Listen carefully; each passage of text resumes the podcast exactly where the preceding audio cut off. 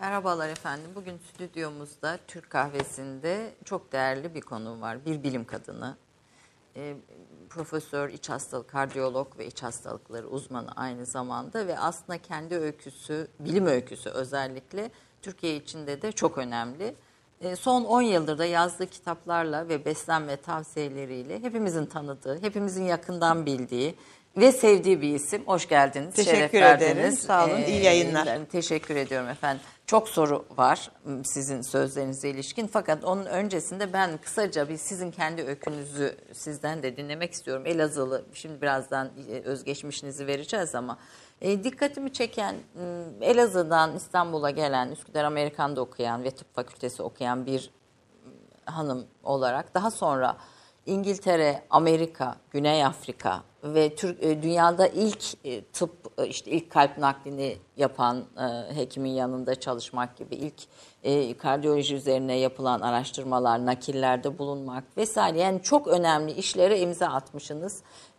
Bu ne diyelim bu hikayenizde sizi en çok motive eden kimdi, neydi onu bir dinlemek isterim sizden. E, tabii araştırma çok önemli. Yeniye ulaşma çok önemli. Bir de e, çok motivasyon ben ilk olarak e, iç hastalıkları uzmanlığını 70, 1972 yılında bitirdim. Ondan sonra e, yurt dışına mutlaka e, gidip görmem gereken e, bazı merkezler var. Önemli merkezleri biliyoruz. Onlarla tabii şey olarak. Onun için ilk olarak İngiltere'ye e, Gittiniz. İngiltere'ye de e, e, kalp merkezi çok önemli. Avrupa'nın en önemli kalp merkezi olan hastaneye gittim, kabul edildim. E, İngiliz, Başarı dere- dereceniz çok yüksekti ki orada Sağ tabii olun. kabul E, edildiniz. İngiliz hükümetinin bursuyla gittim. Gittiniz. İngiliz hükümetinin bursuyla gittim. Or- orada e, işte ilk e, e, bir kardiyolog olarak e, tek başına cerrah kullanmadan kalp pili takma, ka- kalp pili takma eğitimini gördüm. Bir de şu boyundan e, damara girip e, serum verme, besleme ki bugün çok yaygın biliyorsunuz. Evet. O sistemi Türkiye'ye getiren insanım ben. İlk Türkiye'de ilk getiren ve kullanan Getiren, kullanan ve yetiştiren ve yerleştiren. Evet. insan. Diğer taraftan e, bir- birçok araştırma laboratuvarı kalp üzerine veya kardiyoloji bölümüyle ilişkili bir sürü yan Tabii ki. bölümlerde Kalp sizin- bölümünde çalıştım zaten. e, sizin şeyiniz de ilk defa Türkiye'de kuruluyor, uygulanıyor. Evet. Yani yurt Yani dışında onun ilk- eğitimini alıyorsunuz, sonra gel, Türkiye'ye Tabii getiriyorsunuz. orada ilk e, işte, koroner yoğun bakımda ben eğitim gördüm. Ve Türkiye'ye e, 72-74, 74 yılında Türkiye'ye döndüğüm zaman e, bi- bizim İstanbul Üniversitesi e, tedavi kliniği Cerrahpaşa'ya bağlı. E, işte orada ilk modern anlamda koroner yoğun bakımı kurdum. Ve ondan sonra da çeşitli hem özel hastanelerde hem şeylerde koroner yoğun bakımı, intensif yoğun bakımı kuran kişiyim. Ve eleman yetiştiren kişiyim. Aynı zamanda E, ve ve birçok insan birçok insan görme, hasta görme tecrübenizde tabii çok yoğun. 12 yıl galiba yurt dışında bulunduğunuz toplam Evet, süre e, 12 yıl, e, 12 yıldan biraz fazla. biraz daha fazla. Amerika 12 yıl, 2, 2 yıl e, İngiltere, 2 yıl Cape Town, Güney Afrika. İşte 15-16 yılı buluyor. Evet. Ba- bayağı. Ama arada tabii gidip geliyorum, yerleştiriyorum, bir daha gidiyorum, geliyorum. Yani ülkemize, halkımıza biraz e, e, son gelişmeleri yerleştirmek, ona göre e, hastalarımıza, insanlarımıza e, yaklaşmak, onlara yardım edebilmek amacıyla. Evet, bir- biraz da farklı bakan bir hekimsiniz. Böyle bir e, halkla iç içe bir hekimsiniz. Yani onların hayatıyla iç içe bir hekimsiniz. E, bu, bu özel bir yeriniz var diyelim. Efendim kısaca bir Canan Karatay kimdir? Özgeçmişini vermek istiyorum. Bunu çok önemsiyorum çünkü Canan Karatay'ın sözleri üzerinden çok tartışma oluyor. E, şu anda da ben 45 tane duruşması var diye biliyordum hakkında açılan dava. 56. 56 mı oldu? Bu son 45. 56 suçlama. Yani bu- 56 suçlama var, dava var. E, şikayetçiler kimler bu, burada? Şikayetçiler e, Uncular Tıp. diyelim. uncular, balcılar, e, tavukçular, Tavukçular. tavukçular, e, ekmekçiler, e, ekmek işverenler sendikası. İşveren o bir de onlar var. yani benim ne alakam var işverenlerle? E, Ben tüccar mıyım neyse. E, yani bütün bunlar. Bir de tabii ki tıp dernekleri. Jinekoloji Derneği var. Jinekoloji Derneği ile de duruşma işte devam ediyor. Şey Anayasa Mahkemesi'ndeyiz hala. Burada da hamilelikte kan şekeri Tabii yüklemesi ki yapılmasın çok büyük dediniz. tehlike olduğunu hala söylüyorum. Sakın yaptırmayın diyorum. Ee, Ya hakikat- hamilelikte kan şekeri yüklemesi testi yaptırmayın diyorsunuz. Yaptırmayın. Hiçbir faydası yok zararından başka. Ondan önce tedbir alınca zaten e, e, hamileler de ana rahmindeki bebekler de rahatlıyor. Onu senelerden beri söylüyorum ve yasaklanmasını istiyorum. Burada Sayın Sağlık Bakanı'na da sesleniyorum. Çocuklar bu yüzden hastalıklı doğuyor. Bebeklerimiz çok hasta şimdi biliyorsunuz. Eskiden bu kadar hastalık yoktu. Yani bunu incelensin. Ee, şey e, şeker yüklemesi ne zaman başladı? Hangi sene başladı? Ondan Kimlere sonra yapıldı? ya hayır kimlere yapıldı değil. Yani ondan sonra hangi hastalıklar çıktı çocuklarda? E, Çocuklar, e, bebekler doğuyor, bağırsakları gelişmemiş. Bebekler doğuyor, kalpleri delik. Bebekler doğuyor, gözde, kulakları işitme bozukluğu. Hatta e, iki e, görme bozukluğuyla yani görme yeteneğini kaybetmiş bebekler. Ana rahminde bu nasıl oluyor? Çünkü ana rahminde e, şeker verildiği zaman e, bu şeker gidiyor bebeğin gelişmesini önlüyor. Bu bilinen bir şey. Bunlar bütün belgeleriyle Ayşe Hanım kanıtlarıyla hepsi sunulmuş durumda ama bir, şimdiye kadar bir sonuç yok. Ama, ama mangalda kül bırakmıyorlar. Meslekten men edildi, edilecek vesaire ama öyle de bir şey yok. Çünkü e, hiçbir derneğin kanun olarak ceza verme hakkı yok. Suç şeysi hakkı yok. Neden? Dernek olarak bunu yapamaz. Ama siz mesela Ayşe Hanım'a ben bir zarar verdiysem siz beni şikayet edebilirsiniz. Kişisel zarar. Kişiseldir bu. Evet. Ama dernek kalkıp da konuşuyor diye, ifade ediyor diye. Yani böyle bir şey yok. Bir de tabii bu konuşmanın arkasında da büyük bir bilgi, tecrübe ifade ve dünya özgürlüğü, dünya tabii ki. görgüsü ifade var. özgürlüğü var. Ben işte vicdanı hür, irfanı hür, işte çeşitli hür bir insan olarak konuşuyorum. İnsanlara yardım etmek için konuşuyorum. Ve benim tek suçlanmam ne biliyor musunuz Ayşe Hanım? En önemli e, suçlamam e, ortak insan sağlığına zarar veriyormuş. Oysa milyonlarca kişi sağlığına kavuştu. Milyonlarca kişi hastalıklarından kurtuldu. Bu var. Bunu ama görmek iste, bu görmek istenmiyor. Ama karşınızda tabii büyük bir ilaç lobisi var. Yani bütün bu testleri üretenler. Endüstri var, endüstri ilaç var. Evet.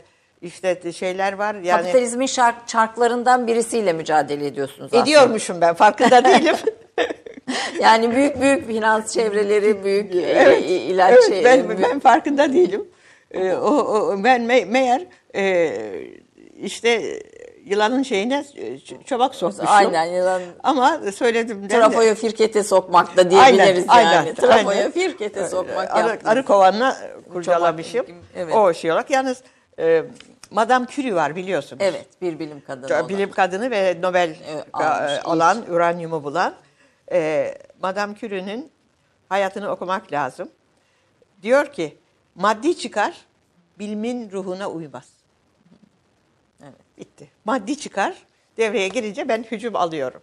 Ben ne Ee, yapayım? Size kim ilham verdi bütün bu e, süreçte diyecektim. Marie Curie herhalde bunlardan Tabii ki birisi. o da öyle. Başka Evet. kimler vardır E, böyle? de- de- şey, esas bir de e, şey, insan vücudu için Şeyh Edebi Ali diyor ki toprak sağlıklı olmadıkça ektiğiniz hiçbir tohum yeşermez. O halde toprağı sağlıklı kılacağız. Evet. Bir, Evet. Bir de tabii Christian Barnard. Christian Barnard'la biz çalıştık, çalıştım. Dünyada Hatta- ilk kalp ameliyatını Evet yapan. ve benim ilk e, biz e, doçentlik olarak o zaman kurallar değişikti. E, Ayşe Hanım tez hazırlamak mecburiyetindeydik ve orijinal tez hazırlamak mecburiyetindeydik doçentliğe girmek için. Ve ben e, Güney Afrika'ya o yüzden gittim. E, ilk kalp nakli yapılan hastalarda koroner anjiyografi yaptım. E, tezim o, doçentlik tezim o. Yani e, kalp naklinden sonraki koroner Evet. anjiyografi. Çünkü Barnard'ın sistemi e, şu şöyle anlatayım. E, ilk kalp naklini yapıyor bir diş hekiminde. Ve bir 15 gün sonra falan hasta vefat ediyor. Oğlu tıp öğrencisi. E, tabii aile çok üzülüyor. Büyük bir olay falan. E, Oğlu bağırıyor babasına. Diyor ki evde merdivenden bağırıyor. Bunu kendi anlatmıştı. O da şey oldu. Rahmetli oldu tabii Barnard. Diyor ki öbür kalbi diyor çıkarmasaydın diyor. Ölmezdi diyor. Falan. O, o, o çocuğun, genç çocuğun bu uyarısından sonra e, Barnard bir tek o yapıyor zaten dünyada. Yani onun sistemi değişik. E, hastalıklı kalbi çıkarmadan no, tra- şey e, Yeni kalbi. ya öbür kalbi yani e, Nakil transplant olacak. nakil olacak kalbi onun yanına koyuyor. İki kalp çalışıyor. Biri hastalıklı, biri çok iyi çalışıyor. İşte bu iki kalbin çalışması üzerine ben aynı çok enteresan e, tez hazırladım. Doçentlik tezim onun üstünde. Ve tabii burada tanık olduğunuz kaç tane? Tabii ki. Ama- Çok enteresan şeylere ta- tanık olduk. Bir tanesini söyleyebilirim. Lütfen. Şey olarak. e, hasta kalp duruyor. Fibrilasyon deriz biz. Evet. Ona giriyor. Öbürü çalışıyor. Motor çok iyi çalışıyor. Nöbet tutarken hasta gelir çok fena. Fenalık hissediyor tabii. Biz ona e, şok veririz. To- Toparlar gider. Böyle bir mü- müthiş bir şey insan vücudu. Yani evet, hani- insan vücudu müthiş, Mü- bir, şey. müthiş bir şey. Ve bu Barnard sonra e, e, ileri yaşlarda artrit oldu cerrah olarak. Oraya oraya anlatmaya çalışıyorum. E, parmakları işlemedi ki bir cerrah için en önemli bir e, şey yıkım. Evet. Ve oturdu kitap yazdı. Kitap yazdı. Kalp doktorunun kalp kitabı diye bir kitabı var. Bende var. Onun ön sözünde diyor ki Ayşe Hanım, bu bilgilerimi diyor, tabii çok araştırma yapıyor. Bu bilgilerimi diyor, işte 30 yıl önce bilseydim diyor, 10 kişiyi kurtaracağıma 1 milyon kişiyi kurtarırdım. Beslenme. Beslenmeyi. Evet, temelinde hastalıkları önleme. Zaten e, şeyimiz de o. Yani Hipokrat'ın dediğine göre iyi bir hekim önce hastalanmayı önler. Hastalıkları önler, sonra zarar vermez. Milattan önce 5. yüzyılda Hipokrat'ın bu e, söylemi çok önemlidir. Bütün bunlar bana tabii motive etti. Motive etti. Şimdi hekimler zarar verebiliyor. Bazı hekimler diyorsunuz o zaman kolesterol ilacı vermekten başlayarak işte kan test, şeker Kimyasallarla, testi, evet, kimyasallarla ve fazla Maalesef, depresyon ilaçlarıyla maalesef. Evet, e, evet. e, insan vücuduna zarar veren bir e, sağlık sektörü de o Ve buna da modern tıp deniliyor. Ben şimdi e, modern tıp diye bir şey yok. Tıp tektir. İbn Sina'dan beri, Hipokrat'tan beri. bir sanattır diyorsunuz. Bir san- tıp bir sanattır. Onu Voltaire söylüyor. Voltaire işte 16. yüzyılda diyor ki, 17. yüzyılda diyor ki, tıp bir sanattır.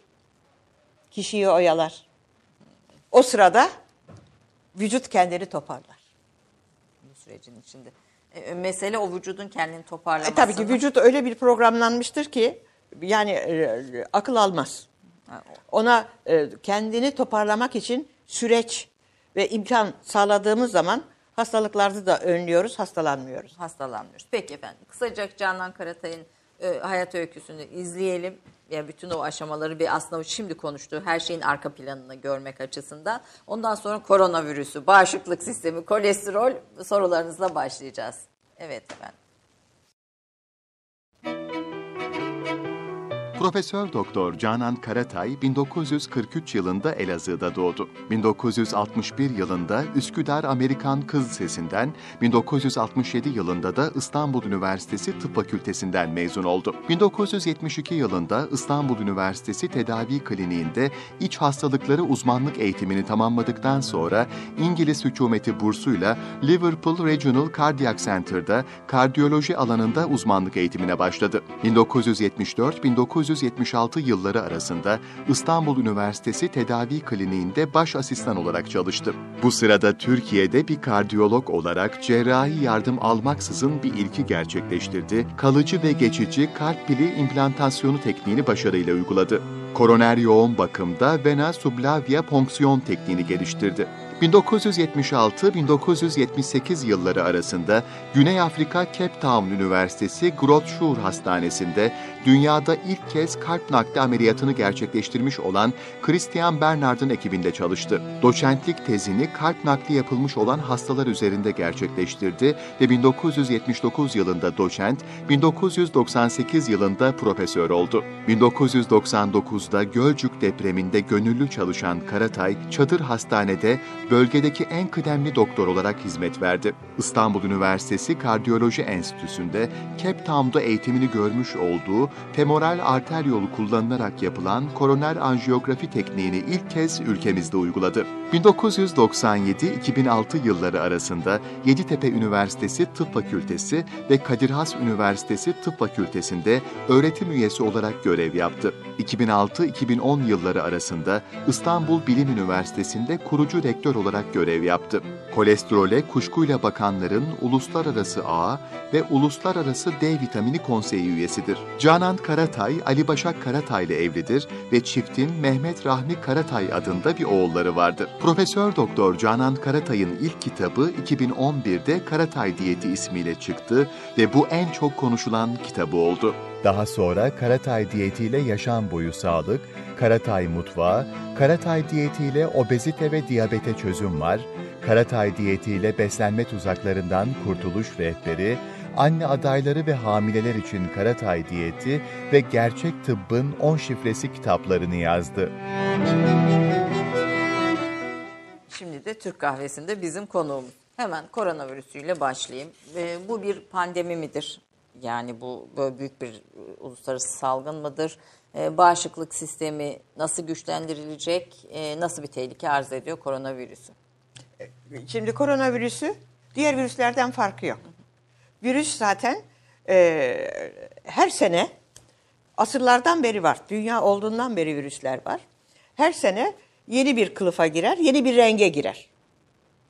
Temeli aynıdır. Yedi türlü koronavirüs var. Yedi türlü. Bu 19'da, 2019'da çıkan da e, çok ufak bir e, kılıf değiştirilmesi. Bu virüs doğal olarak da kılıf değiştirilebiliyor, değiştirebiliyor veya da e, manipülasyonla da buna yapılabiliyor. Onu bilmiyoruz. Bir sürü söylem var. Onun hakkında bir şey söyleyemem. Fakat bence korkulacak bir şey yok. Bunu biraz mangalda kül bırakmıyorlar. Biraz biyolojik savaş gibi geliyor bana. Bunun da kanıtları var. Şimdi e, müthiş bir medyada buna e, medyayı da kullanılıyor tabii dünya medyası da kullanılıyor. Bütün sistemler de kullanılıyor. E, büyük bir korku imparatorluğu yaratılıyor. Ama bakın e, geçen ay e, gelen bir rapordan size bahsedeyim. Burada bu ilk defa e, şey burada bahsediyorum. Yani şeyin Amerika'da biliyorsunuz Hastalık Kontrol ve Önleme Merkezi var. CDC diye yazar. Center for Disease Control and Prevention. Onu. Onun raporu Ocak 2020 raporu. 18 Ocak'a kadar olan raporu. Yani bu senenin 18 yani bir ay önce bile değil. Yani evet, 15-20 gün önce Daha 15 kadar. gün bile değil. Yani 2019'daki e, grip yani influenza dediğimiz sezonundan bahsediyor. Yani işte e, sonbaharda Kasım, Aralık, Ocak. Üç, Ocak, son. üç ay bile değil. Evet. Ne diyor bakın rapora bakın. Diyor ki Amerika'da şimdiye kadar 18 Ocak'a kadar 15 milyon influenza görülmüş. 15 milyon. Bunun 140 bini hastaneye yatırılmış. Çok yüksek bir rakam. Ha, evet. 8200 ölüm olmuş influenzadan, gripten. Bunun 70'i de küçük çocuklarmış. Şimdi dünya bu bu varken kıyamet kopmuyor da. 500-600 falan oldu evet. koronadan ölen. 8200 ölüm olmuş Amerika'da influenza'da. Bu 3 ay içinde. Dehşet bir rakam ama biz bunu konuşmuyoruz. Bu konuşulmuyor. Bu şey olunmuyor. Bakın bu çok enteresan e, şey olarak. Onun için burada olay ne? Burada olay Ayşe Hanım bağışıklık sisteminin çökmesi. Yani biz hamdolsun Türkiye'de de çok görmedik. Çünkü bu, Türkiye'de bağışıklık sistemimiz Sağlam. hakikaten hakikaten e, bizi konuşa konuşa biraz düzelttik. Yani sadece ben değil, benim gibi işte 4-5 kişimiz var biliyorsunuz. Evet.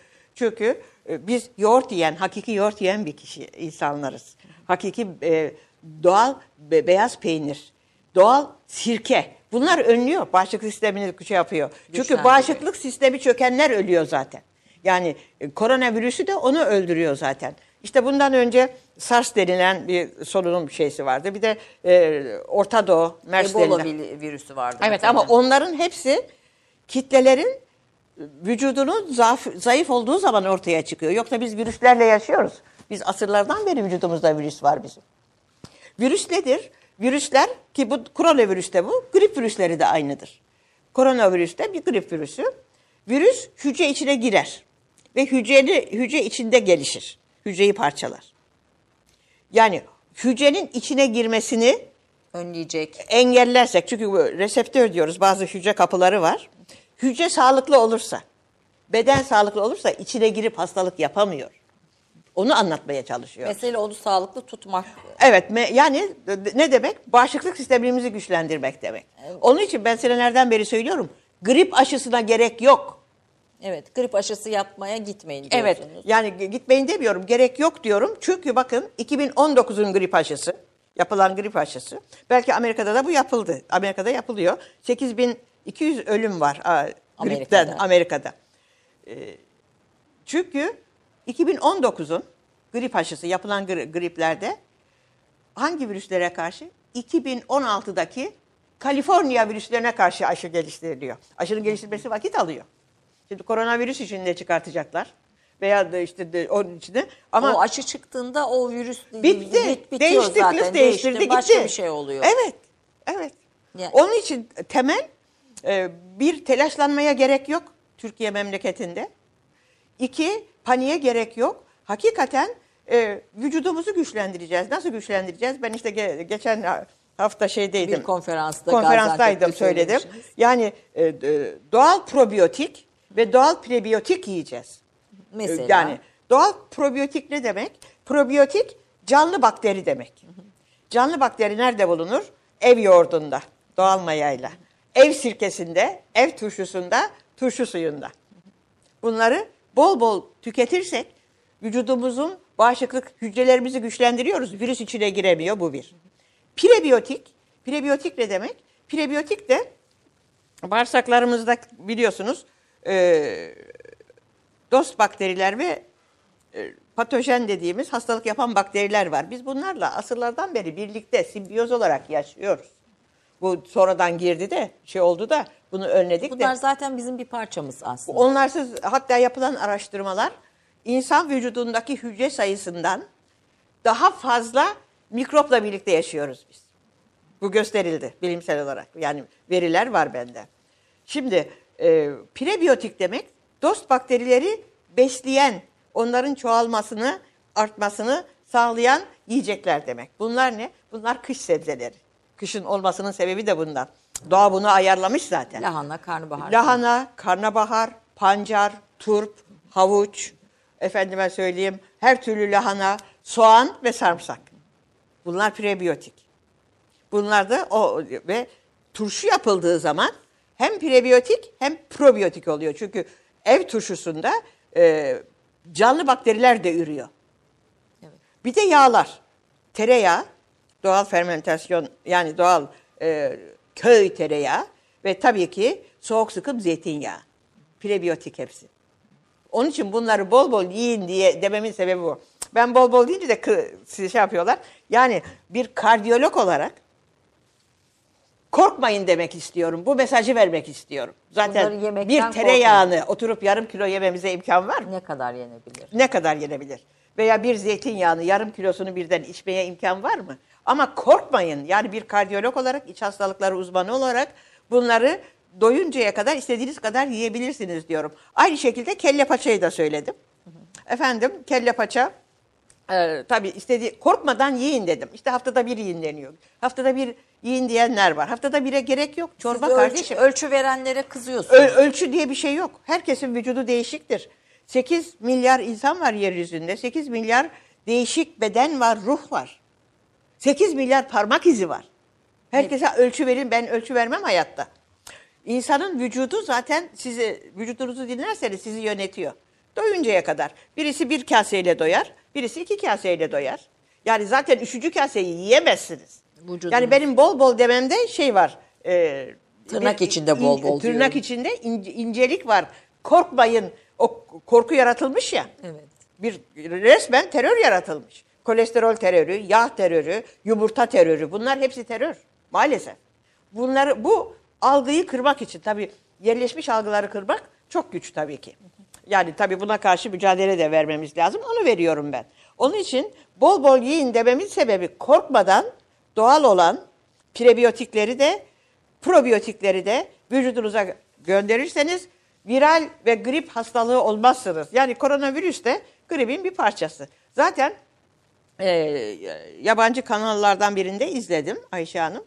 Bu e, en büyük aşı firmasının başında işte aşıları üreten beyle konuşuyorlardı.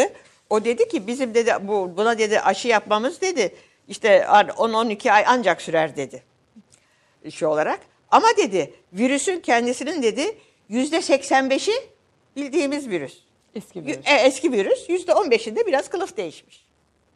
Bütün mesele bu. Bana göre bütün mesele bu. Paça içerek normal e, prebiyotik ve probiyotik Evet, kemik suyu çok önemli. Paça yani herkes paça içemiyor şimdi gençler yeni yetmeler ı ı ı yapıyorlar. Evet maalesef. Maalesef aa, şey yapmadılar. Halbuki kemik suyu mutlaka içilecek. Ee, evde yapılır ki kitabımda anlatıyorum. Bir de tarif de veriyorsunuz. Tarif var tabii ki.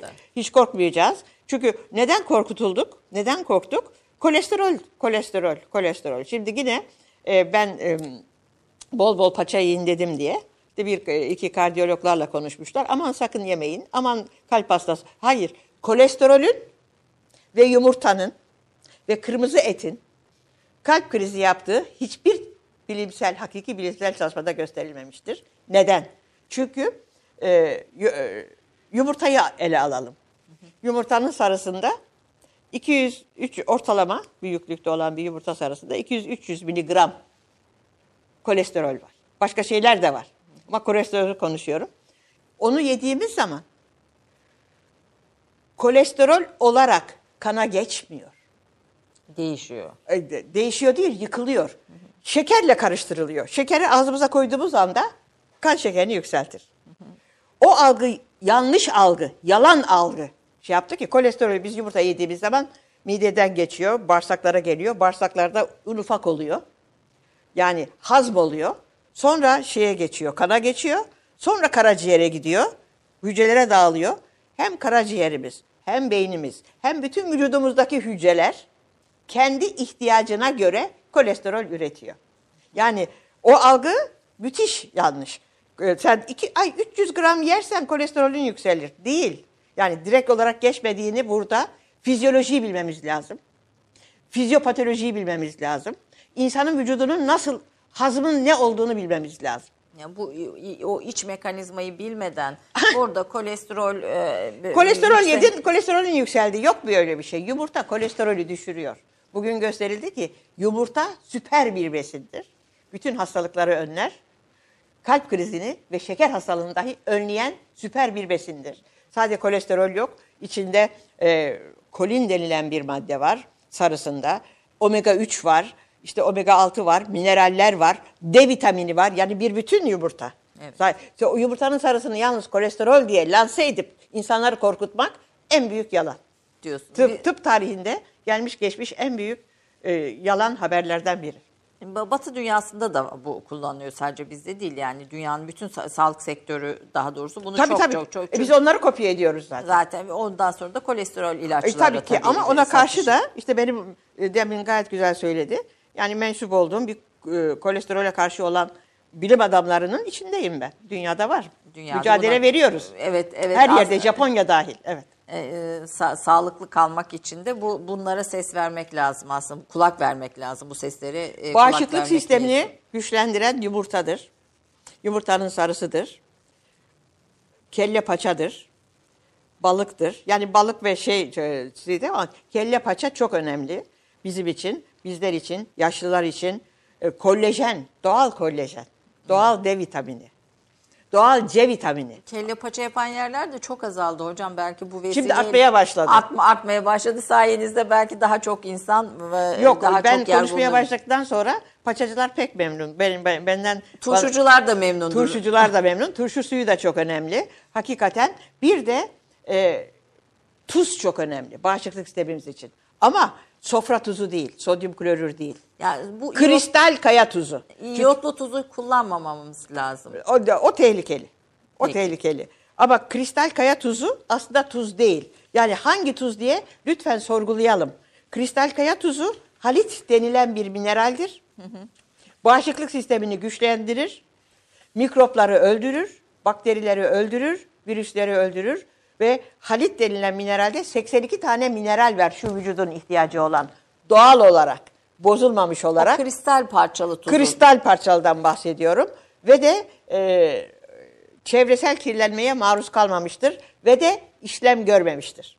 Ama diğer tuzun içinde plastik olduğunu da söylüyorsunuz. Tabii canım her şey var. O diğer tuzun içinde %99 sodyum klorür. O tabii ki tehlikeli. Tabii ki zararlı. Yani bu iyotlu tuzun.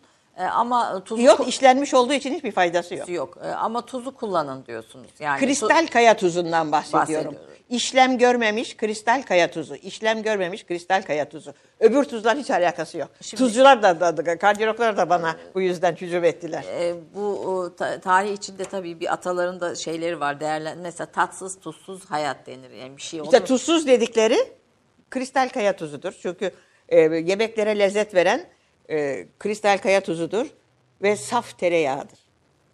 Şu onları devreden çıkartınca şekeri devreye sokuldu. Hani az yağlı yiyin Dendi. şeysi dendi başladı. O, o zaman ne oldu? Az yağlı yiyince damak tadını düzeltmek için şekeri pompaladılar yiyeceklere. Hastalıklar ondan sonra arttı. Ortaya çıktı. Hastalıklar azaldı mı? Kanser de arttı, kalp krizi de arttı, Alzheimer, depresyon da, depresyon. Alzheimer da arttı. Yani ben 53 yıllık hekimim.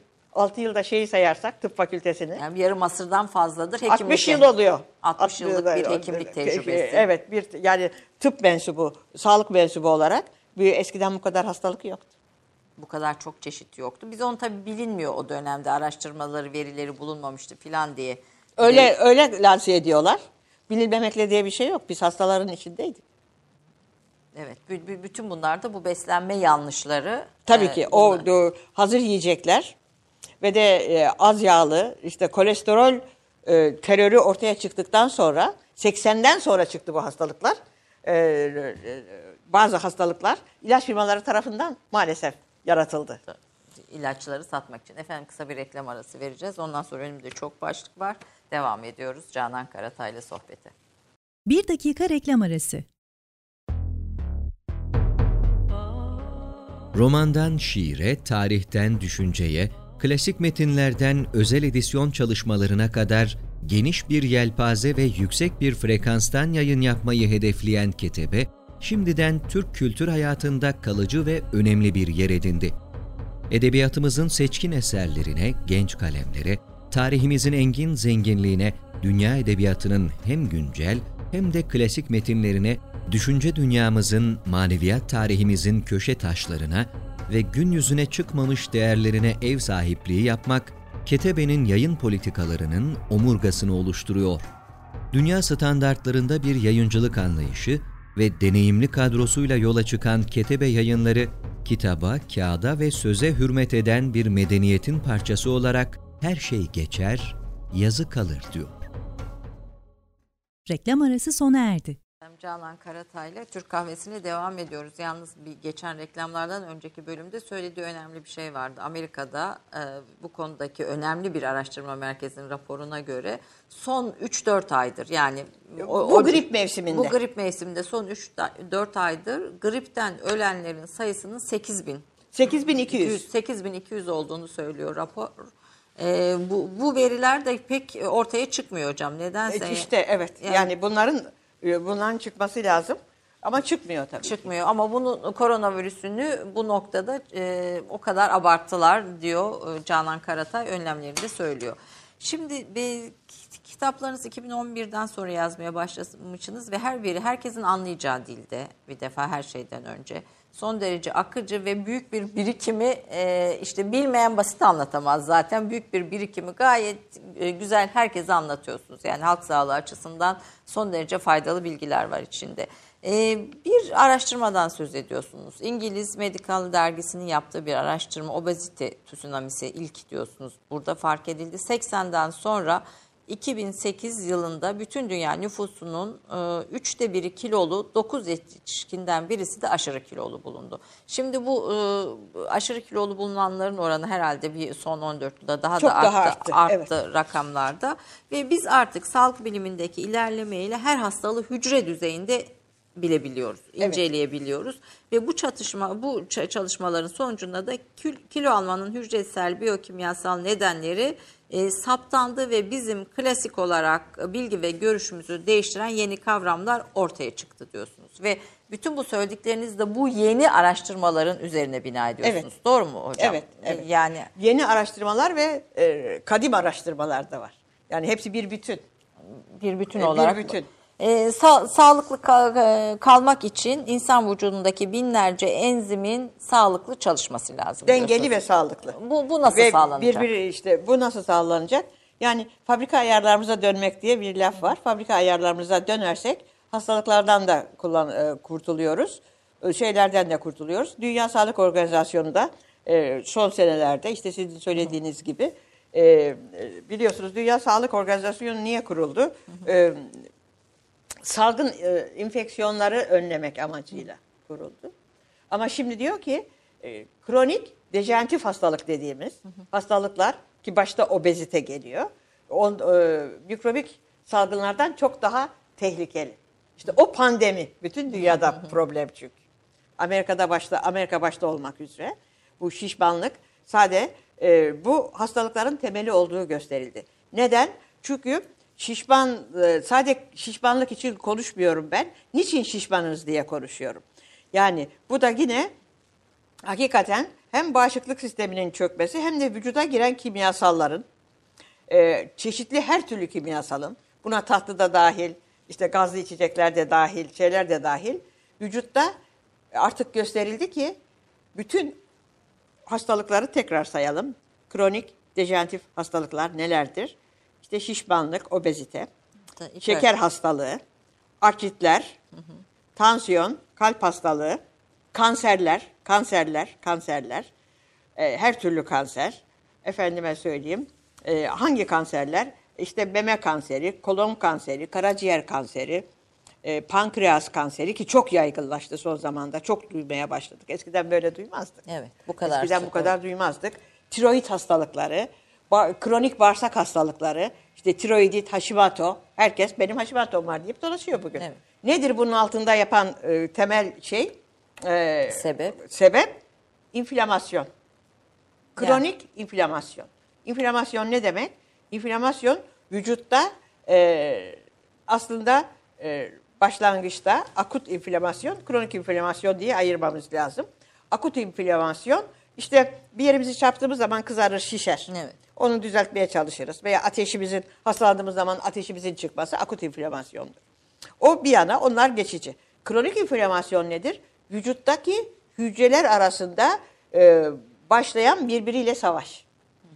Bunu başlatan da bunun da bütün temelinde yani temelinde bütün kronik dejeneratif hastalıkların temelinde kronik inflamasyon yattığını artık kabul etmek mecburiyetindeyiz. Bütün dünya kabul etti. Peki bunun arkasında ne var? Neden Bu, ortaya bunun çıkıyor? arkasında da bu inflamasyonun e, yeni bir şey değil. Uzun süre devam ediyor. Mesela 12 yaşındaki çocuğun memeleri büyük. 12 yaşındaki çocuğun karaciğeri yağlanıyor. Niçin 12 yaşındaki çocuğun karaciğeri yağlansın? Siz diyorsunuz ki eskiden yoktu şimdi var. Yok böyle bir şey. Biz e, 50 e, 50'lerde 60'larda okurken çocuklarda şiş- şişmanlık var mıydı? Tabii o dönemde hiç hatırlamıyoruz. Et, kendi Ya hayır, hatırlamıyoruz değil, yoktu. Evet. Böyle bir şey yoktu işi olarak. Yani bu e, 80'den sonra e, ortaya çıktı. Onun için peki bu niçin ortaya çıktı? İşte endüstri devreye giriyor. Gıda endüstrisi, yiyecek endüstrisi, meşrubat endüstrisi, bütün global endüstri bu. Bunlar giriyor. Arkasından da buna dayanarak e, efendime söyleyeyim ilaç endüstrisi geliyor. Hepsi birbirinin parçası. Bakın ben size göstereyim. Bakın bu çocukları bakın bu çocuklar bu çocuklar hasta. Yazık günah değil mi? Aynı zamanda da depresif bu çocuklar. Çünkü böyle olan bir genç çocuk 12-13 yaşındaki bir çocuk denize de girmeye utanıyor. İşte arkadaşlarıyla hareket etmeye de. Peki bunun sebebi ne? Beslenme. E, Tabii ki. Beslenme, ya tabii ki beslenme e, en önemli faktörlerden, temel faktörlerden biri. Ama yaşam biçimi, lifestyle diyoruz. Yaşam biçimi, tembellik, spor yapmamak.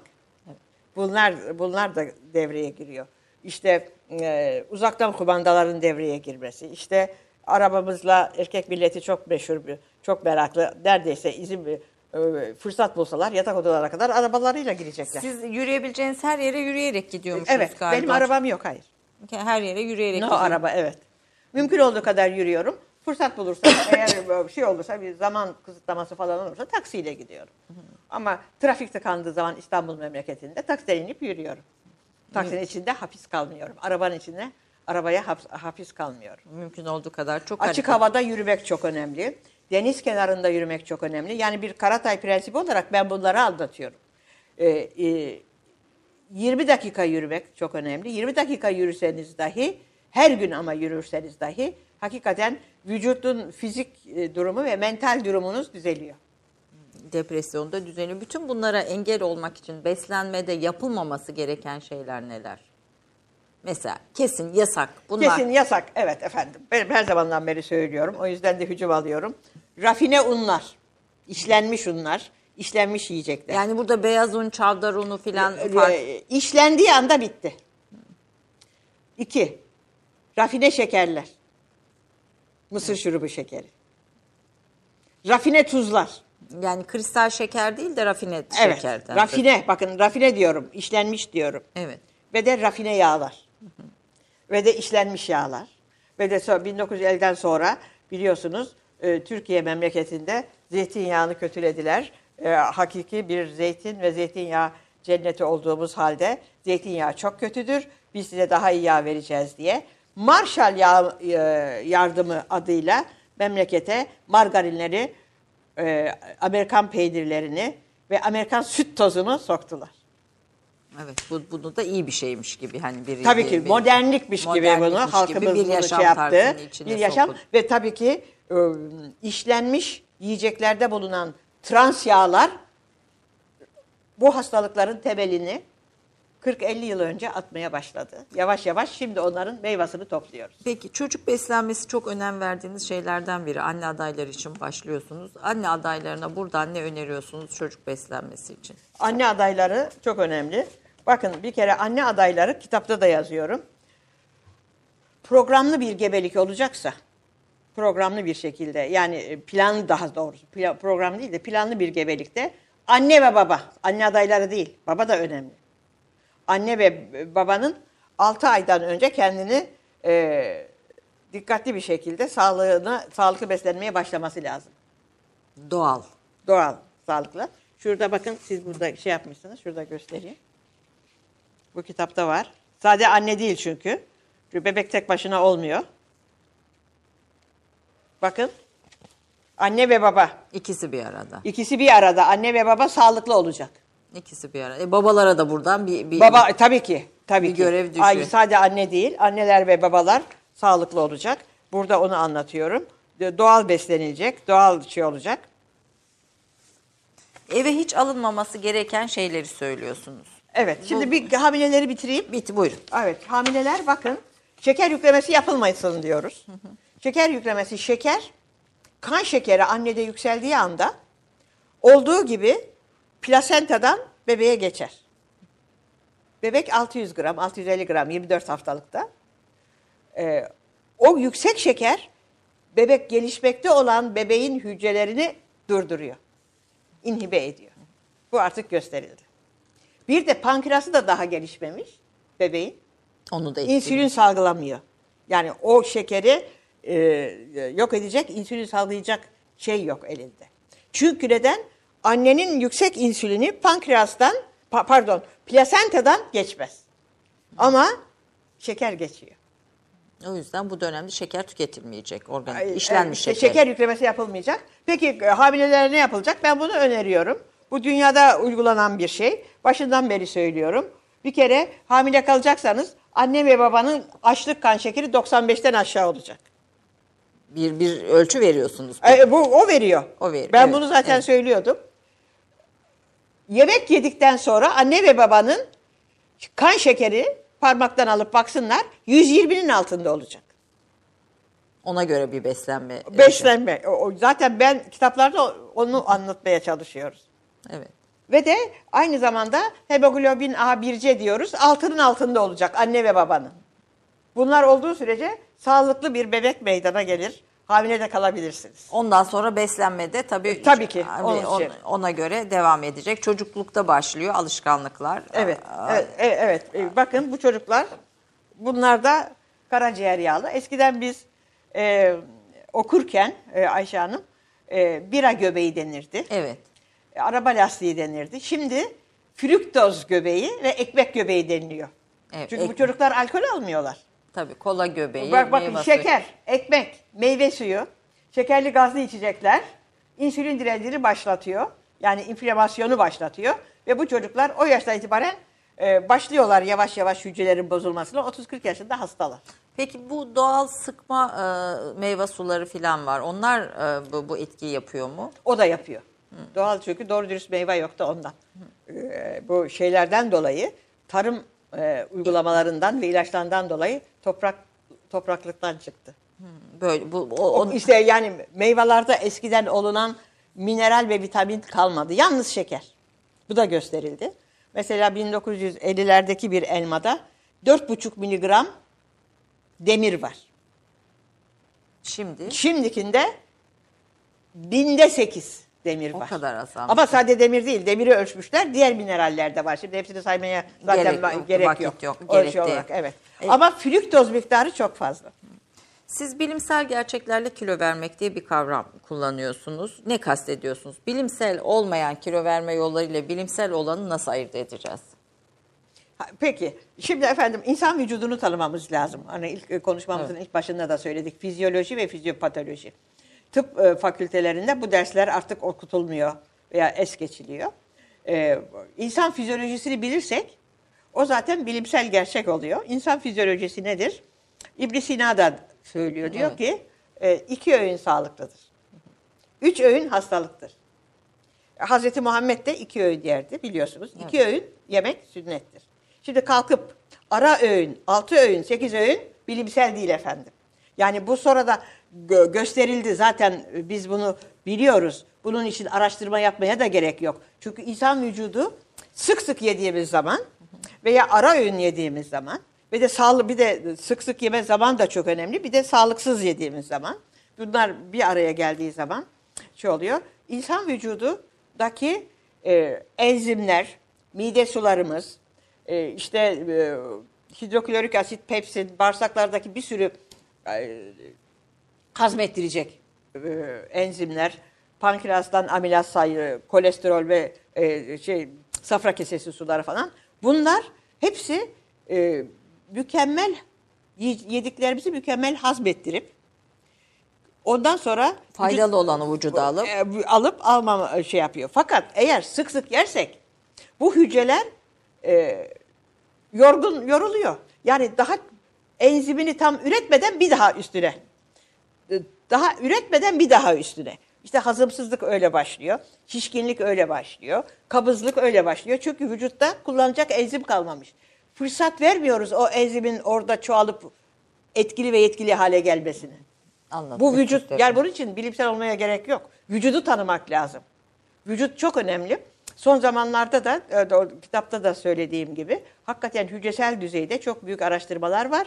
Ve de bunların neden eksik ve gedik olduğunu, neden bu enzimlerin yetersiz salgılandığını, hastalık yaptığını gayet güzel gösteriliyor. Bunun genetikle hiçbir alakası yok. Bunların hiçbiri genetik, Genetik değil. hastalıkları kabul etmiyorsunuz siz. Genetik, Bunların genetik olduğunu kabul etmiyorum. mesela şeker hastalığı genetik değildir. Kesinlikle genetik değildir. Şeker hastalığı genetik değildir. Onları son kitabımda Evet. anlatıyorum. Kalp hastalığı genetik değildir. Alzheimer genetik değildir. Parkinson genetik değildir. Kanserler genetik değildir kardeşim.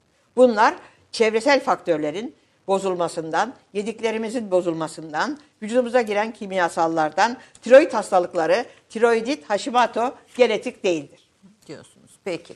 Ee, bir beslenme rehberi de veriyorsunuz. Kalıcı kilo vermek için bu rehbere uymayı söylüyorsunuz. Mutfağa hiç alınmayacak yiyecekleri de sayıyorsunuz. Bunları mutfağınıza hiç almayın diyorsunuz. Bunları bir nedir?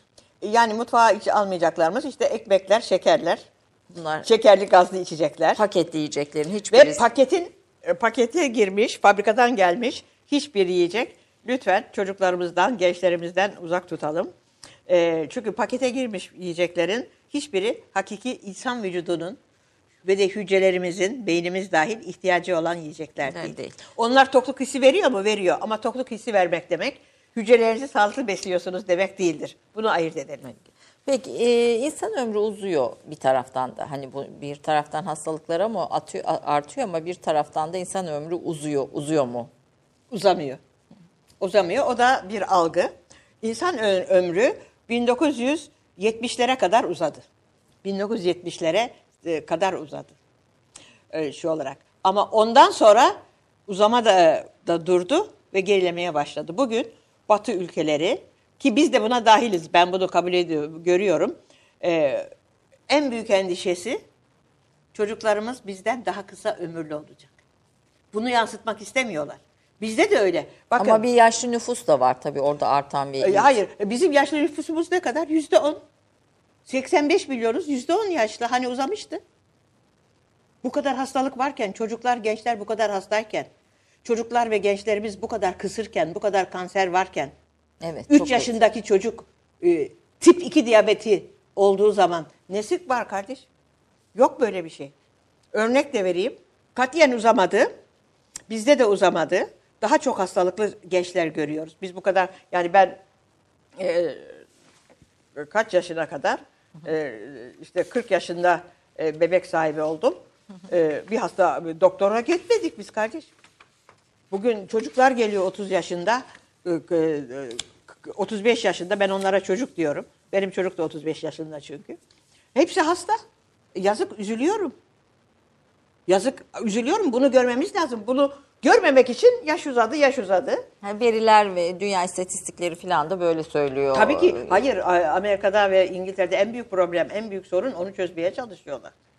1970'lere Yani kadar yaş e, belki yaşlarda yaşam süresi uzadı ama gençlerde ölüm arttı diyorsunuz. Evet, yaşlarda da yaşam süresi uzayanlar e, 1940'larda doğanlar, 50'den sonra doğanların hepsi maalesef rahmetli oluyorlar. 50'den 60'tan sonra doğanlar Türkiye'de. Siz de bir kuşağın e, 43 doğumlusunuz. 43 doğumlu, 43 evet. doğumlusunuz. Biz Üstrev Hatim hocamı da konuk ettik. E, Galiba birlikte de Selam çalıştınız. olsun. Evet, Evet buradan da selam verelim. Bey'le biz çok çalıştık. Çok saygın e, bir abimizdir. Evet. E, Bir, bir dönemin hekimlik geleneğini taşıyorsunuz. Yani Türkiye'nin yokluk yıllarından diyeyim bir sürü şeyin o yıllarından. Hani bugüne doğru gelişte büyük bir döneme de tarihe de tanıklık ettiniz. E, hekim yetişiyor mu bugün? Yetişmiyor. Şimdi bana yine kızacaklar. Yetişmiyor. Neden? Çünkü e, bir kere tıp fakültelerinin programları değiştirildi. Ve e, Harvard Tıp Fakültesinin dahi tıp fakültesinin dahi programını ilaç firmalarının hazırladığı biliniyor. Türkiye'ye bir şey söyleyemem. Yani Mesela fizyoloji dersi kaldırıldı. Biz FKB okuduk. O Hüsrev Fatemi de, e, de- de- hocamız da diğer benim yani yaşta olan benim sınıf arkadaşlarım da FKB. FKB ne? Fizik, kimya, Kimya, botanik. Sonra ikinci sınıfa geçtiğimiz zaman biz fizik okuduk resmen. Fizikten imtihana girdik. Kimya okuduk. Laboratuvarına girdik. Laboratuvar yaptık. Biyo- biyoloji, e, botanik okuduk. Botanik. Sera Aktik vardı botanik bahçesinde. Oraya gider imtihan olurduk korka korka. Allah hepsine rahmet etsin de hocalarımızın. Nur içinde yatsınlar. O zamanki tıp hakikaten ondan sonra e, ikinci, üçüncü, ikinci sınıfta e, biyofizik, biyokimya ve fizyoloji. Yani bunun biyo e, şekli yani nasıl oluyor? Çünkü bunları bilmeden hastalıkları bilmeye imkan yok. peki şi- Ondan sonra hasta görmeye başladık. Ve de hasta görmek çok önemli. Şimdiki yetişen nesil çoktan seçmeli yetişiyor. Çoktan seçmeli imtihan geçmezle insan doktor olamaz. Çoktan seçmeli. Tamam çocuklara bu sistem kötü. Çocukları ben suçlamıyorum. Gençleri suçlamıyorum. Çünkü çoktan seçmeli e, kişiyle insan hekim olmaz. En iyi ders, en iyi öğretmen tıpta hastadır. sizin için Bir tek hastanın hakikaten şikayetini e, size yol gösterir, öğretir. Biz öyle büyüdük, biz öyle öğrendik. Onun için benim bu söylemelerim yeni yetmeleri çok kızdırıyor. e, en büyük öğretmen hastadır diyorsunuz. Onu, onu söyleyen e, Sir William Osler. Sir William Osler kim? Sir William Osler İngiliz hekimi, patolog, patoloji e, ilmini kuran Osler nodülleri diye de biz de biliriz. E, işte anlatılır romatizmal, e, akut romatizmal hastalıklarda. Onu tarif eden çok önemli bir bilim adamı. En önemli öğretmen hastadır der. Evet.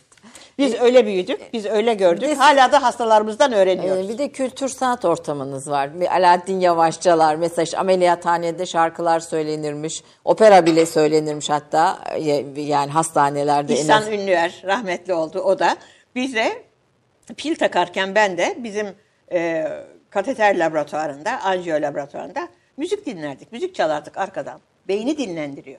Müzik ruhun gıdasıdır E, biliyorsunuz. Bir, bir kültür sanat nezi ortamı içinde ve siz şiirden de çünkü izliyor izledim divan şiiri de biliyorsunuz halk şiirlerini de biliyorsunuz da bu kadar geniş bir külliyat nasıl ortaya çıktı E, okuyorsunuz e, herhalde. meraktan, okumaktan. E, bizim e, biz okurken e, televizyon da yoktu, şey de yoktu. Kendimiz hep kitap okuduk. E, yani ben ben e, yani e, Fuzuli'nin hayranıyım. Nazım Hikmet'in de hayranıyım. Efendim Mehmet Akif'in de hayranıyım. Tevfik Fikret'in de. Cahit Sıtkı Tarancı'nın da. Biz onları okuyarak, ezberleyerek büyüdük. Suya versin baban, gülzarı zahmet çekmesin. Bir gül açılmaz tek yüzün, verse bin gülzare su. Bir de bize tercüme edin diyeceğim bunu. Siz anlamıyor musunuz bunu? bir, bir, ben biraz anlıyorum ama izleyicilerimiz gençlerin içinde anlamayanlar vardır. Yani dünya kadar diyor, gül bahçesine su versen, senin tek yüzün kadar bir gül açılmaz. Boşuna diyor bahçıvan zahmet Baban çekmesin. Zahmet çekmesin evet. Ee, modern şiirde şarkılarda yine aynı şekilde Tabii ki, literatürünüzde tabii var. ki e, şey türküler, şarkılar. Var, var mıdır böyle en sevdiğiniz bestekar, şarkıcı, E, eser? de- de- tabii ki yani var. Ben bir kere Elazığlıyım. Elazığ'ın e, yani şimdilik e, hakikaten depremzedelere, zedelere çok çok geçmişler olsun. Hayatını kaybedenler hakikaten nur içinde yatsınlar. E, Elazığ Harput kültürü çok önemlidir müzikte. Türkülerde tabii. Türkülerde. Biz öyle büyüdük. Yani annemizden onu dinledik, çevremizde onu dinledik. Sonra diğerlerini şey yaptık. Harput türkülerin üstüne yoktur diye düşünüyorum ama bütün türkülerimiz. Kerkük de çok güzeldir. İşte Ege türküleri de çok güzeldir.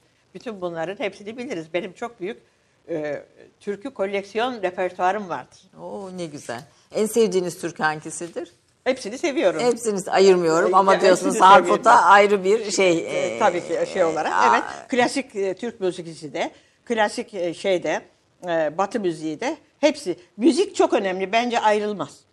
Yani halkın kendi ifadesidir. Mesela halk müziğinde ben şunu gördüm. E, bizde bir e, şey vardır, e, şa- türkü vardır. Halklar aynıdır. İngiliz de Amerikalısı da farklı değildir. Almanı da farklı değildir. E, bir İngiliz türküsü vardır, bir de Türk türküsü vardır. İngiliz Türk tür- şarkısında der ki mezarımı derin kazın, dar olsun, üstü çemen zar olsun. Aynı sözler İngiltere'de de var. Oh, Benzer. Oh mother, oh mother, dig my Evet. make it deep and narrow. Aynı sözler. Duygu, Ama, duygu. ama kimsenin kimseden haberi yok. Ben bunları biliyorum. Bunların hepsini toplamış durumdayım. Du- duygu burada çok önemli. Roman okuyor musunuz hocam? Ee, şimdilik e, tabii tatilde okuyabiliyorum. Okuyorsunuz ama. ama. e, Ama evet şimdi şeyleri okuyorum. Daha çok e, tarihi, tarih belgeselleri okuyorum. Hı, Tarihi romanları, tarih kitapları, Evet. eserleri Evet, okuyorsunuz. okuyorum. Efendim yani bir, kendi alanınızın dışında geniş bir müktesebatınız var dünyaya dair e, haberleri İnsan izler. yaşadığı şeyi, e, çevreyi, ortamı ve de gelişmeleri de e, izleyen bir insan olmalıdır diye düşünüyorum. Ben çünkü birçok e, hekim arkadaşım var, çok doktor arkadaşım var. Aralarında e, roman okuyan, elbette genel kültür anlamında çok e, bilgililer ama roman okuyan çok azdır. Onun için özellikle roman sorusunu Evet, bir evet. hekim olarak sormak istedim. Efendim kısa bir reklam arası, reklam arasından sonra sorularımıza devam edeceğiz. Bir dakika reklam arası. Romandan şiire, tarihten düşünceye, klasik metinlerden özel edisyon çalışmalarına kadar geniş bir yelpaze ve yüksek bir frekanstan yayın yapmayı hedefleyen Ketebe, şimdiden Türk kültür hayatında kalıcı ve önemli bir yer edindi. Edebiyatımızın seçkin eserlerine, genç kalemlere, tarihimizin engin zenginliğine, dünya edebiyatının hem güncel hem de klasik metinlerine, düşünce dünyamızın, maneviyat tarihimizin köşe taşlarına ve gün yüzüne çıkmamış değerlerine ev sahipliği yapmak, Ketebe'nin yayın politikalarının omurgasını oluşturuyor. Dünya standartlarında bir yayıncılık anlayışı ve deneyimli kadrosuyla yola çıkan Ketebe Yayınları, kitaba, kağıda ve söze hürmet eden bir medeniyetin parçası olarak her şey geçer, yazı kalır diyor. Reklam arası sona erdi. Efendim Canan Karatay'la e, so- son bölümdeyiz. Artık aslında bir kültür, e, edebiyat, musiki sohbeti etmek isterdim sizinle çok ama sağlık konusunda çok fazla merak edilen şey var. Ama bu konuda da çok geniş bir müktesebatınız olduğunu ve bu konularda ayrıca merak ettiğimi söyleyeyim. Efendim gelen sorulardan birisi diyor ki damar, damar plakları oluşmuş yüksek tansiyon olan kişi de turşu, tereyağı vesaire bütün bunları yiyebilir mi? Bu yani evet hastalanmadan önce bunlar önlem olabilir ama hastalık olduktan sonra e, bunları yine tavsiye ediyor musunuz? Evet, tavsiye ediyorum. Çünkü bakın burada çok güzel bir e, İngiliz, Londra'da yaşayan çok önemli kardiyoloğun bir şeysi. Ekran arkadaşlar görüyor herhalde evet. Ama bakın damarda kalp damarı bu. Evet. Damarda şey var, yangın var. Var, evet. Yani e, plak demek damarda yangın var. Yalnız kalp damarında değil. Bu yangın bütün vücutta var Ayşe Hanım. Evet. Beyinde de var, göz damarında da var, kulak damarında da var, tiroid damarında da var, memede de var, bağırsakta da var, prostatta da var, e, ne bileyim Her ben, yerde var. rahimde de var, e, mide bağırsakta da var. Yangın. Bu yangını söndürmek lazım. Bu yangını başlatan ne? Şekerler, Evet. karbonhidratlar, Evet. yanlış beslenme, yanlış yaşam. Ve de yangını söndüren ne? Karatay diyeti. Yani yağ, doğru dürüst yağ, doğal yağ, doğal beslenme. Bunları doğal şekilde yediğiniz zaman korkmayın. Onlar gidip oraya plak olmuyor. Hayır damar plağı oluşmuş birisinde artık Geriler yan- evet damar Ger- pilavı olursa Mesela tekrar turşu bu- yiyebilir mi? Veya Tabii ki turşu da yiyebilir. Ev turşusu yiyecek. Ee, efendime söyleyeyim. Tereyağı Bol te- yani yiyebildiği kadar tereyağı yiyecek. Şimdi ben bol diyorum ya kızıyorlar. Oturup bir kilo yiyecek değil ama ekmek yemeyecek. Bunları yapan ekmekler. Bakın bunları yapan e, omega 3 ekli tansiyonu da yükselten, damar plakası da yapan bakın burada hepsi sistemik inflamasyon dediğimiz vücuttaki yangın. Birisi, birisi koronerde çıkıyor. Burada. Birisi beyin damarında e, daha ileri çıkıyor. Birisinde tiroid çıkıyor. Ama temelinde şu yangın. Bu yangın bütün damarlarda yok. Bütün vücuttaki damarlarda ve bütün vücuttaki hücrelerimizde var. Bu yangın başladıktan sonra başka bir... Söndürüyor efendim bakın. Sön- itfaiye anladım. eri. Karatay diyeti itfaiye eridir. Peki. Bu Karatay diyeti bu, bu yangını, bu bir de bunu hastalık... göstereyim. Şunu, şunu da göstereyim. Bakın 2017'de Ağustos'unda yayınlandı. Süper besindir. Bütün yangını söndürür. Yumurta. Yumurta ve yüksek yağ. High fat. Is the best. En iyisi yüksek doğal yağlı beslenmedir. Yangını söndürür efendim. Tamam. İtfaiye eridir efendim. Peki. Kolesterol e, ila, e, şey, bir, bu arada bir izleyicimiz e, şey sormuş. İçli kö, aman, çiğ köfte e, ye- yenir mi? Çiğ köftenin yarar ve zararlarını sormuş. Ee, çiğ köfte sağlıklı yapılırsa en sağlıklı şeydir. Ama e, içine katkı maddesi koyulursa, kötü etten yapılırsa tabii ki zararlı. Zar- ama Biz de genel olarak prensip olarak ben onu anlatıyorum zaten. Yediklerimizi seçici olacağız. Doğal olmasına, organik olmasına, e, pestisitlerden uzak olanları seçmemize şey yaparsak rahatlarız efendim. diyorsunuz. Peki. Kolesterol ilaçları şeker hastalığı nedeni diyorsunuz. Kolesterol ilaçları yapılan araştırmalarda gösterildi. Kitapta da o araştırmaları veriyorum. Ee, kolesterol ilacı verilen farelerin e, pankreasına bakıyorlar. Ee, beta hücrelerinde insülin üretilir. İnsülin üretimini inhibe ettiği gösterildi. Bu yeni bir şey değil. O kitaplarda da bunu ilk kitabında Yani- dahi bunu e, çok önemli Pfeiffer diye denilen araştırmacıların grubunun göstergesi. Aynı zamanda hem şeker hastalığını artırıyor kolesterol ilaçları hem de bağışıklık sistemini çökertiyor. Bağışıklık sistemi çökünce ne oluyor? İşte adele ağrıları oluyor, eklem ağrıları oluyor, böbrek bozukluğu oluyor, Alzheimer oluyor, böyle hastalıklar geliyor ve de kanserler artıyor. Çünkü kanserler de kanserden korkmayacağız. Kanserden de korkmayacağız. Kanser de kronik bir inflamasyonun ve vü- vücuttaki bağışıklık sisteminin çöktüğünün belirtisidir. Bu da ilaç eksikliğinden değil, yanlış beslenme, yanlış yaşam biçiminden, pestisitleri vücuda sokmaktan. İşte ekmeği yemeyin diyoruz. Çünkü modern ekmek, modern şeyde, unda, fabrikadan gelen unda bromür var. Ve bir sürü katkı maddesi var. Bromür ne? Bromür e, vücudun, insan vücudunun kabul etmediği ağır bir tuzdur ve de e, onkologların ve e, onkoloji derneklerinin de kabul ettiği gibi tip 2 kanser sebebidir. Tip 2B kanser sebebi insan vücuduna giren bromürdür.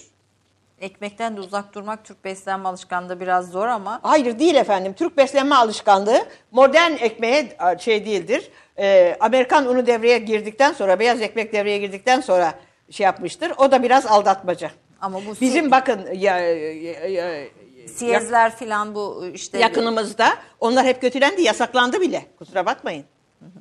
Geleneksel buğday yasaklandı. Biz geleneksel buğdaydan yapılanı yiyin diyoruz. Aynı zamanda da yaş mayayla yapılan ekmeği yiyin diyoruz. Hazır mayalar tehlikeli.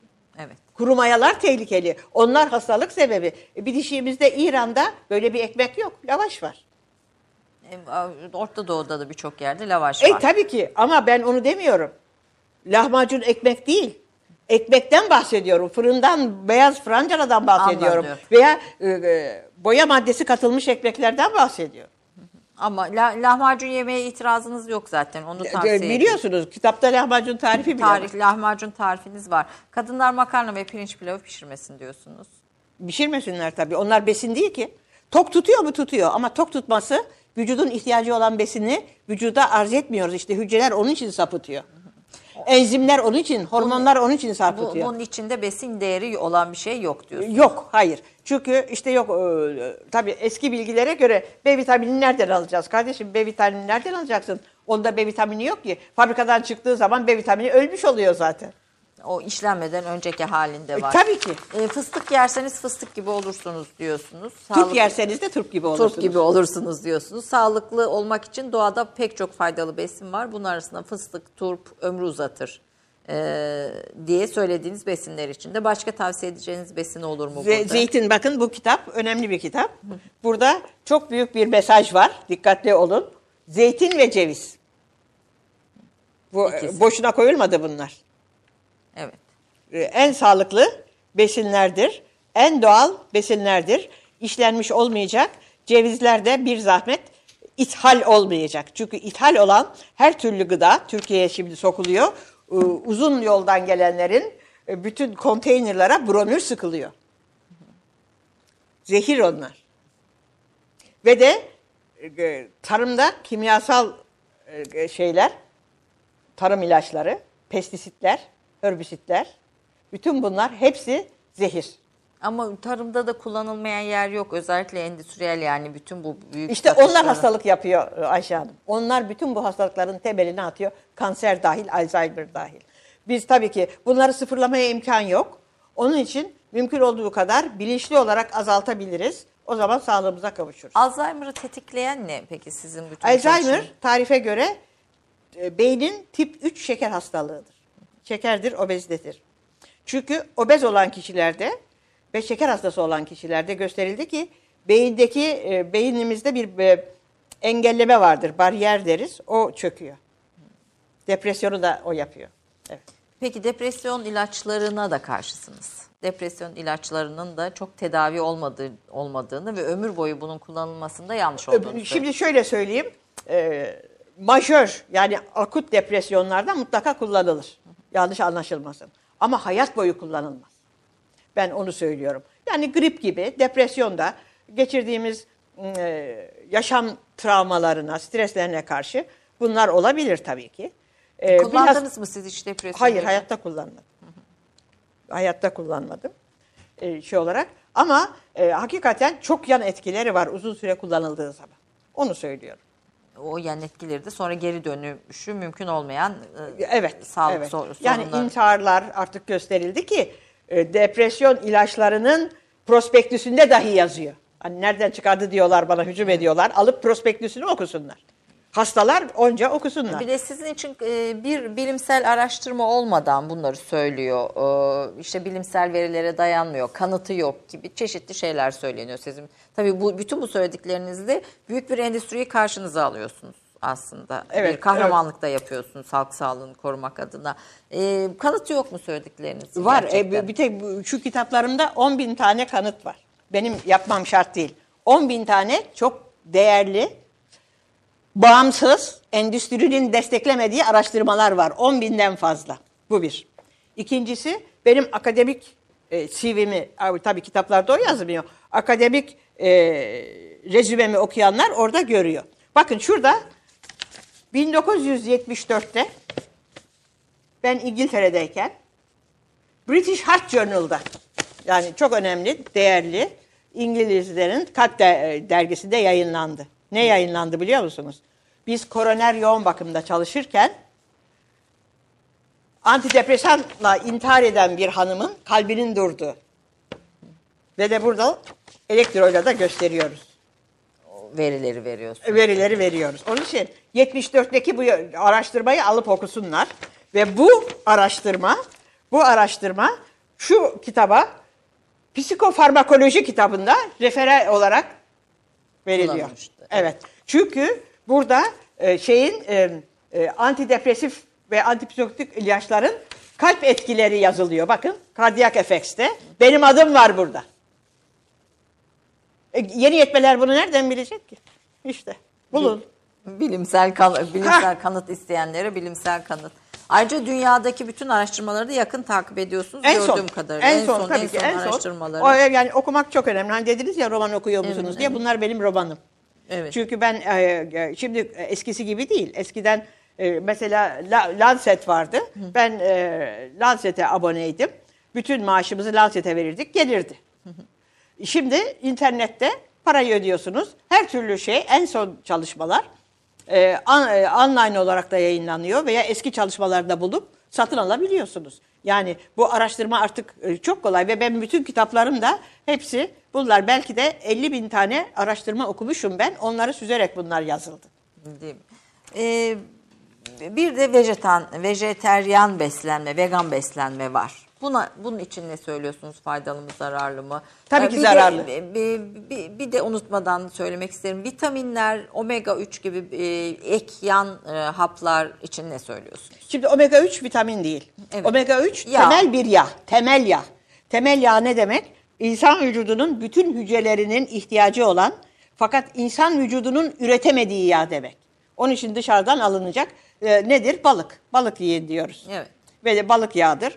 E, bütün bağışıklık sisteminin çökmesi omega 3 e, eksikliğinden, omega 6 dengesinin bozukluğundandır. Omega 6 tehlikelidir. Omega 6 kanserojendir. Peki omega, Omega 3 3 ona karşı e, e, hakikaten faydalıdır. Beyni de geliştirir, şeyi de geliştirir. Şimdi veganlara gelince, veganları yani kusura bakmasınlar e, şey olarak bir kere e, yaratıldığımız fitrata aykırı. Bu bir. İnsan vücudunu çok iyi tanı- tanımamız lazım. Bizim bir midemiz vardır. Bir mide sularımız vardır birkaç tane. Bağırsaklarda bir sürü şeyimiz vardır. Ve- Veganlık nedir? Veganlık e, doğada otoburlar vardır. etoburlar. Etoburlar vardır. Bir de hem ot hem etoburlar vardır. Veganlık otoburluk. Vejeteryanlıkla bahsetmiyorum. Bakın vejeteryanlar alınmasın. Vejeteryanlar yine hayvansal gıda yiyorlar. Evet. Sizin oğlunuz da vejetaryen. Benim oğlum da gelinim de vejeteryan.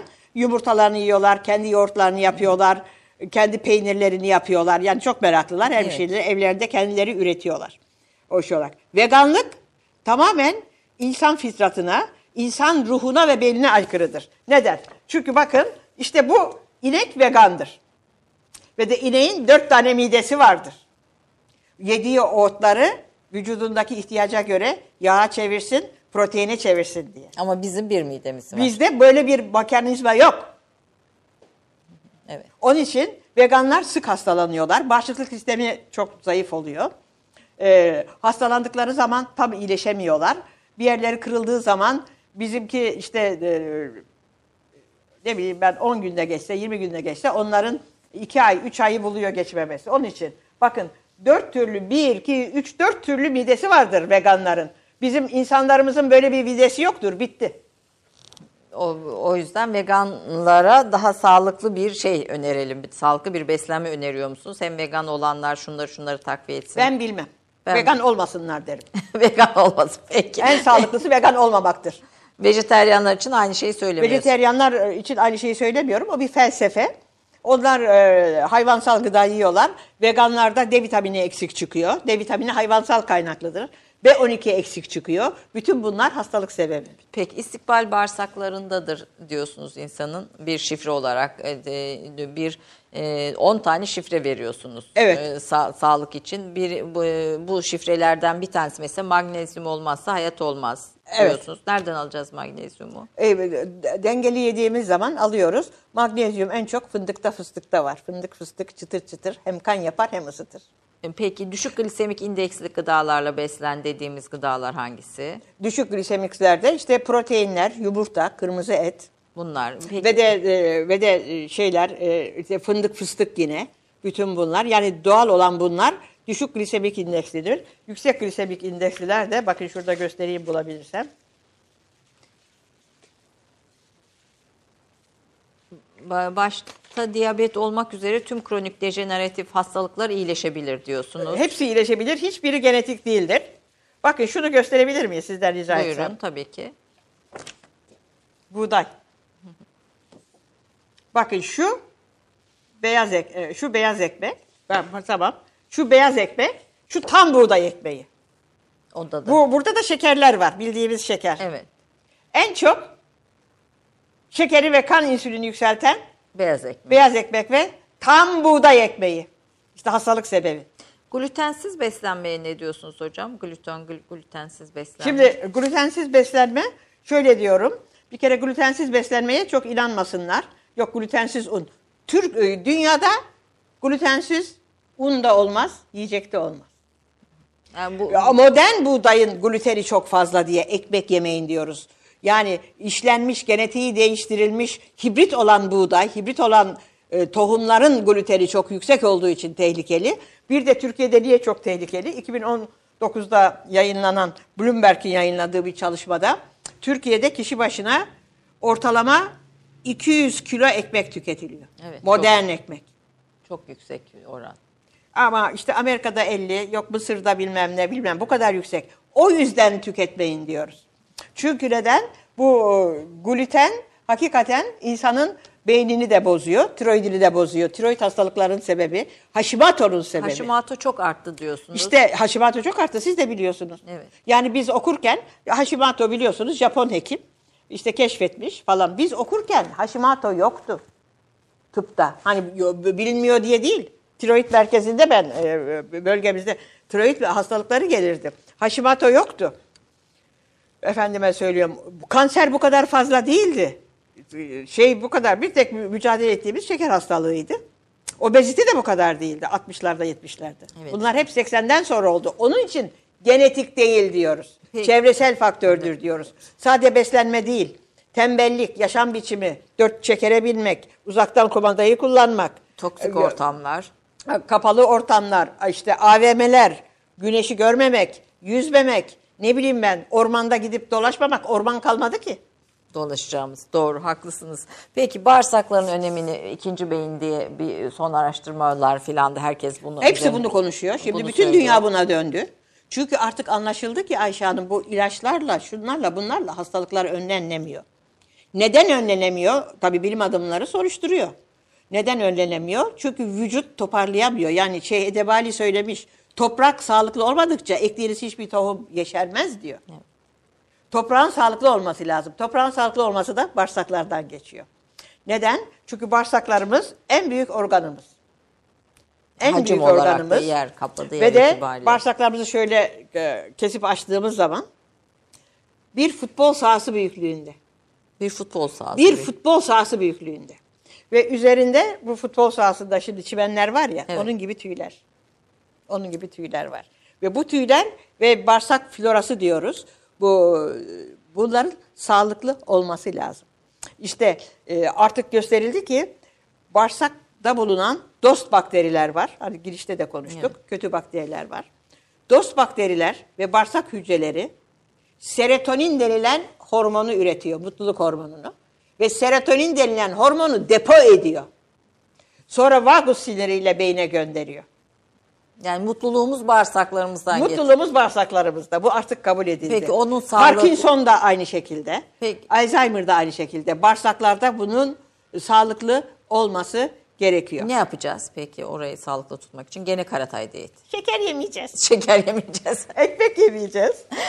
bütün bütün her yol her yol oraya çıkıyor. Her yer oraya çıkıyor. Evet çok basit aslında. Her yol her yol oraya çıkıyor.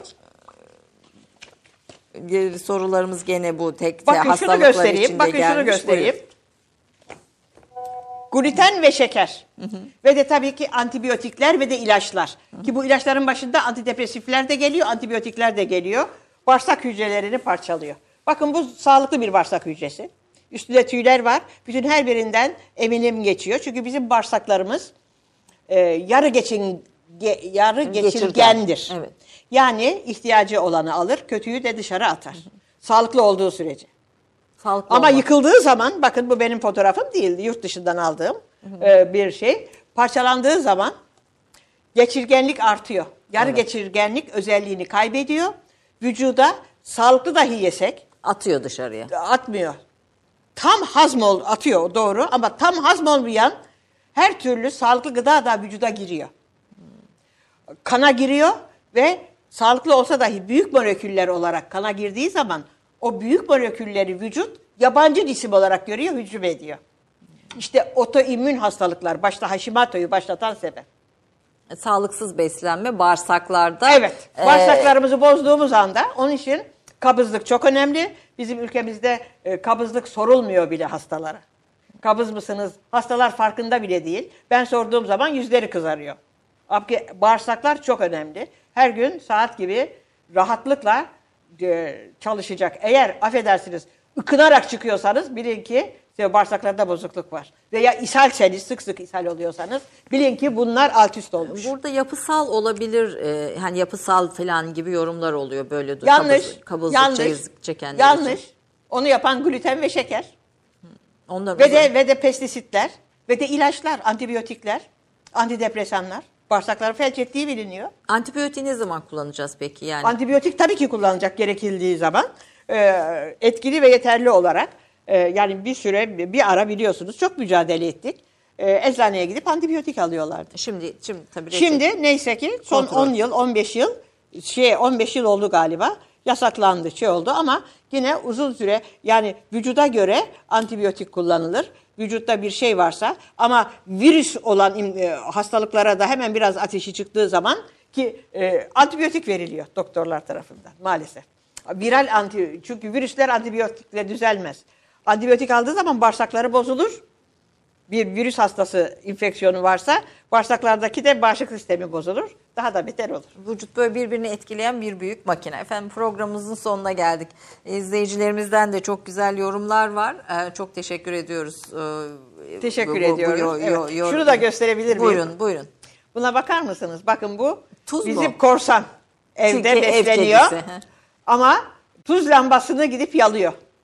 Çünkü hayvan vücudunun da tuza ihtiyacı var. Ve de hayvanlar da biliyorsunuz tuz yalatılır. Öyle mi? Ta- doğru ata filan da yalatılır bütün hayvanlar. Hepsine yalatılır. Mecbur. Mecburlar tuz tuz vermeye. Onun için insan vücudunun da bu tuza ihtiyacı var. Bakın kedi gidip kendi bulmuş.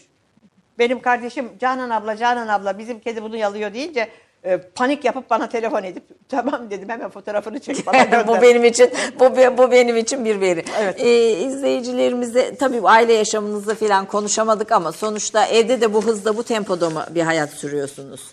Yani sizin daha e, sakin. Daha sakin. Müzik dinleyerek, şiir okuyarak, Mehmet Akif okuyarak. Eşiniz de size eşlik ediyor. E, e, o da, Aynı evet. meslekten mi eşiniz? E, eşim e, felsefe. Felsefe. Matematik felsefesi. o matematik felsefesi o da ayrı bir Mesela, alan. Evet o da ayrı bir yandan. E, matematik ve şey e, mantık ve şey felsefesi. Emekli tabii biz emekliyiz tabii ama ben çalışıyorum. Ben hastanede çalışıyorum. Siz çalışıyorsunuz. Ee, programımızı kapatırken izleyicilerimize nasihat kabiliğinden bir şiirle veda edelim isterim sizin tarafınızdan. Çünkü gördüğüm kadarıyla müthiş bir hafızanızda e, eser Sağ var. olun. eser var, mı- müthiş bir eser var.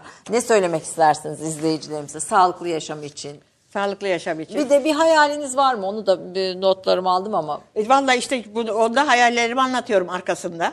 Yani gençlerimizin ve çocuklarımızın sağlıklı olması ve mutlu olması çok önemli. evet 60 Sağlıklı, yıllık bir mutlu. hekim e, Evet. tecrübesi. Gençler etti. çok önemli çünkü e, bizim e, geleceğimiz gençlerdir efendim. Gençler onlara yönelik. Efendim bir şiir rica etsem sizden. Bir şiir hangisini okuyayım ki? Bilmiyorum ki siz böreğe bile Peki. şiir okuyan birisiniz yani. Tamam, böyle. Başka. Mehmet Akif'ten okuyalım. Lütfen. Çok mutlu olurum. Eşin var, aşiyanın var, baharın var ki beklerdin. Kıyametler koparmak neydi ey bülbül, nedir derdin? O zümrüt tahta kondun, bir semavi saltanat kurdun. Cihanın yurdu hep çiğnense, çiğnenmez senin yurdun. Bugün bir yemyeşil vadi, yarın bir kıpkızıl gülşen. Gezersin için şen, hanumanın şen. Sus ey bülbül sus, matem senin hakkın değil, matem benim hakkım. Bursa işgalinde yazıyor bunu. Bir, bir bülbül gazeli. Valla muhteşem.